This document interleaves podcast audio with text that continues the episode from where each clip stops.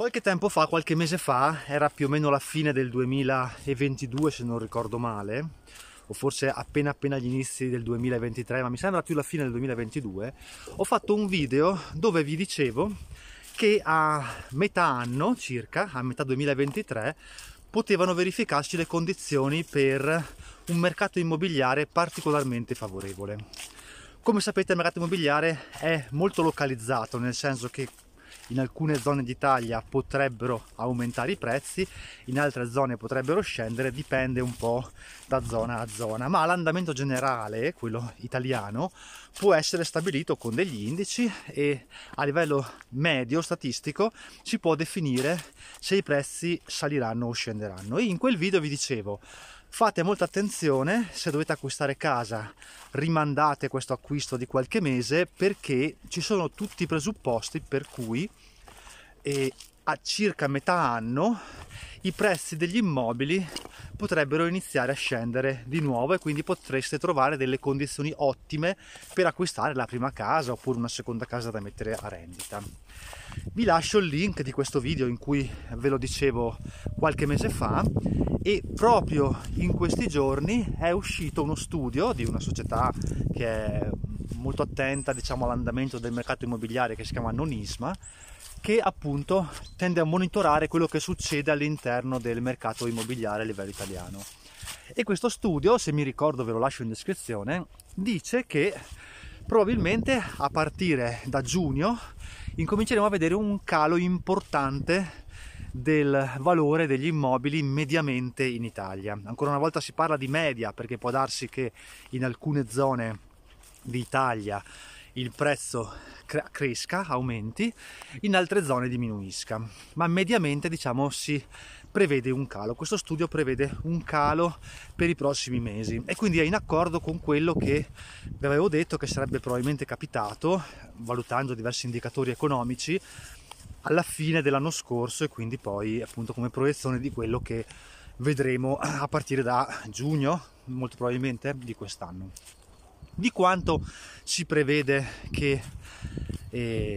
avverrà questo calo del valore degli immobili nel corso del 2023? Beh, questo studio prevede che probabilmente si arriverà a toccare una base, poi sono previsioni, vanno prese con le pinze e i numeri sono solo indicativi, non sono mai precisi al 100%, ma pare che si arriverà a toccare una base, un minimo, di un meno 14,5% circa e quindi una discreta diminuzione del valore degli immobili, che vuol dire che se un immobile lo pagate 200.000 euro, insomma un 14% è una cifra, se vi fate due conti, che viaggia intorno ai 20.000, qualcosa di più, euro, e quindi un risparmio notevole, soprattutto se quei soldi poi sono soldi che voi in qualche modo dovete chiedere in prestito, no? Per l'acquisto di un immobile. E quindi, come previsto, come vi avevo accennato, adesso è arrivato il momento di incominciare a pensare, a guardarsi intorno, a valutare, perché l'acquisto di un immobile richiede tempo. L'acquisto di un immobile, se dovete comprare la prima casa, se dovete comprare una seconda casa, che ne so, magari al mare o in montagna da mettere a rendita, poi vi farò un video nel quale vi racconterò quanto può rendere una casa messa a rendita al mare. Può darsi che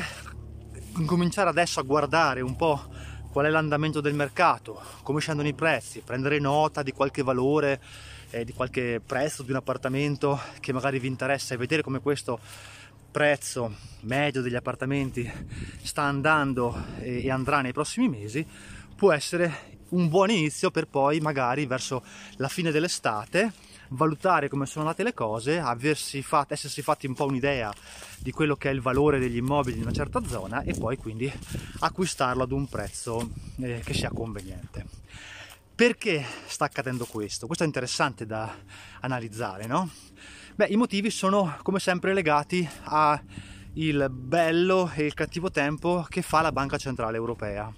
Perché voi sapete che il costo del denaro, cioè quanto costa prendere in prestito del denaro, dipende dall'aumento o la diminuzione del tasso di interesse che la Banca Europea pone sul denaro. La Banca Europea stampa, diciamo, i soldi in Europa, poi li presta alle singole banche nelle quali, diciamo, tutti quanti noi abbiamo i conti correnti, e poi queste banche cosa fanno a loro volta? Erogano i mutui o i prestiti agli imprenditori. E quindi se i tassi di interesse, cioè il costo al quale viene prestato il denaro, aumenta per le banche, per le singole banche, naturalmente queste poi presteranno il denaro a un costo maggiore anche alle singole persone, a noi, a chi vuole comprarsi la prima casa, a chi vuole fare un investimento per la propria azienda, eccetera. Quindi i mutui sono aumentati, chiunque abbia un mutuo a tasso variabile ha notato che la rata mensile è aumentata in questo periodo. Cosa accade quando aumenta il costo del denaro? Accade che le persone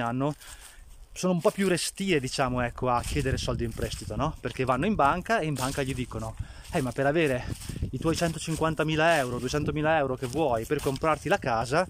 dovrai restituirmene poi 250.000, 260.000 magari, no? E quindi le famiglie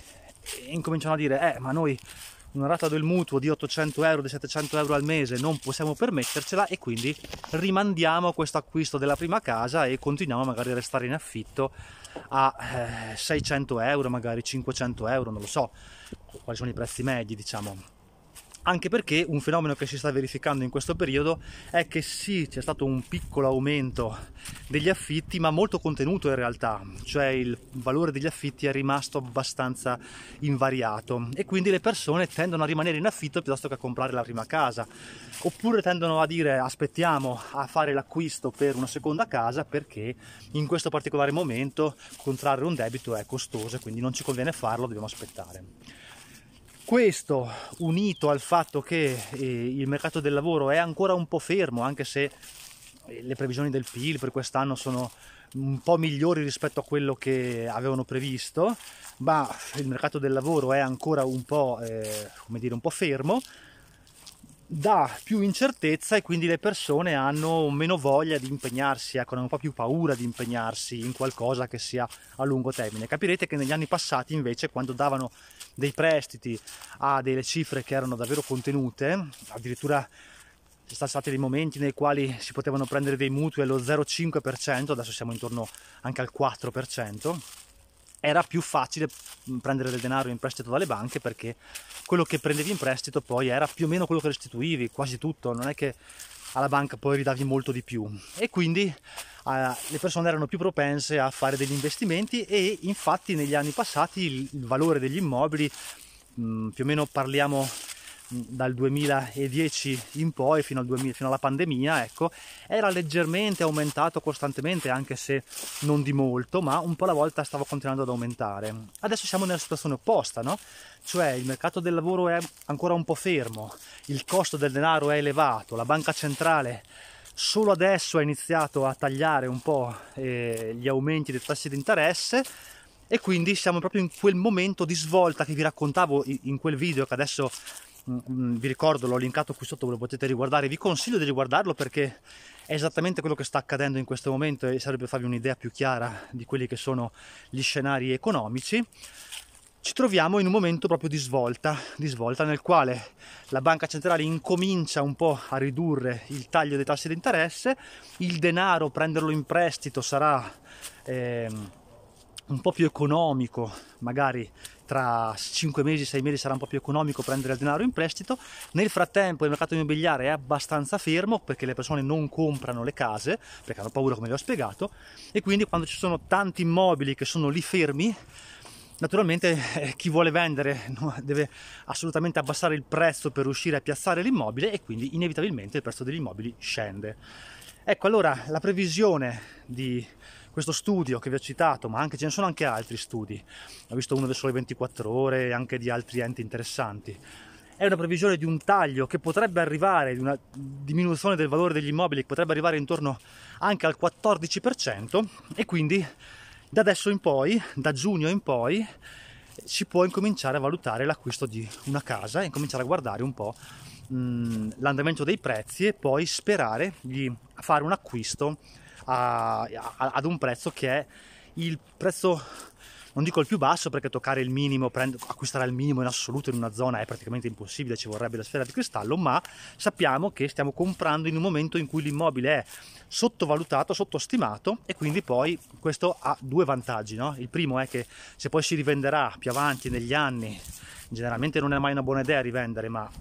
si potrà rivendere ad un prezzo più elevato perché probabilmente poi i prezzi torneranno a crescere, e poi in secondo luogo l'investimento, cioè la percentuale di rendita annua di quell'immobile, cioè la rendita proprio vera e propria,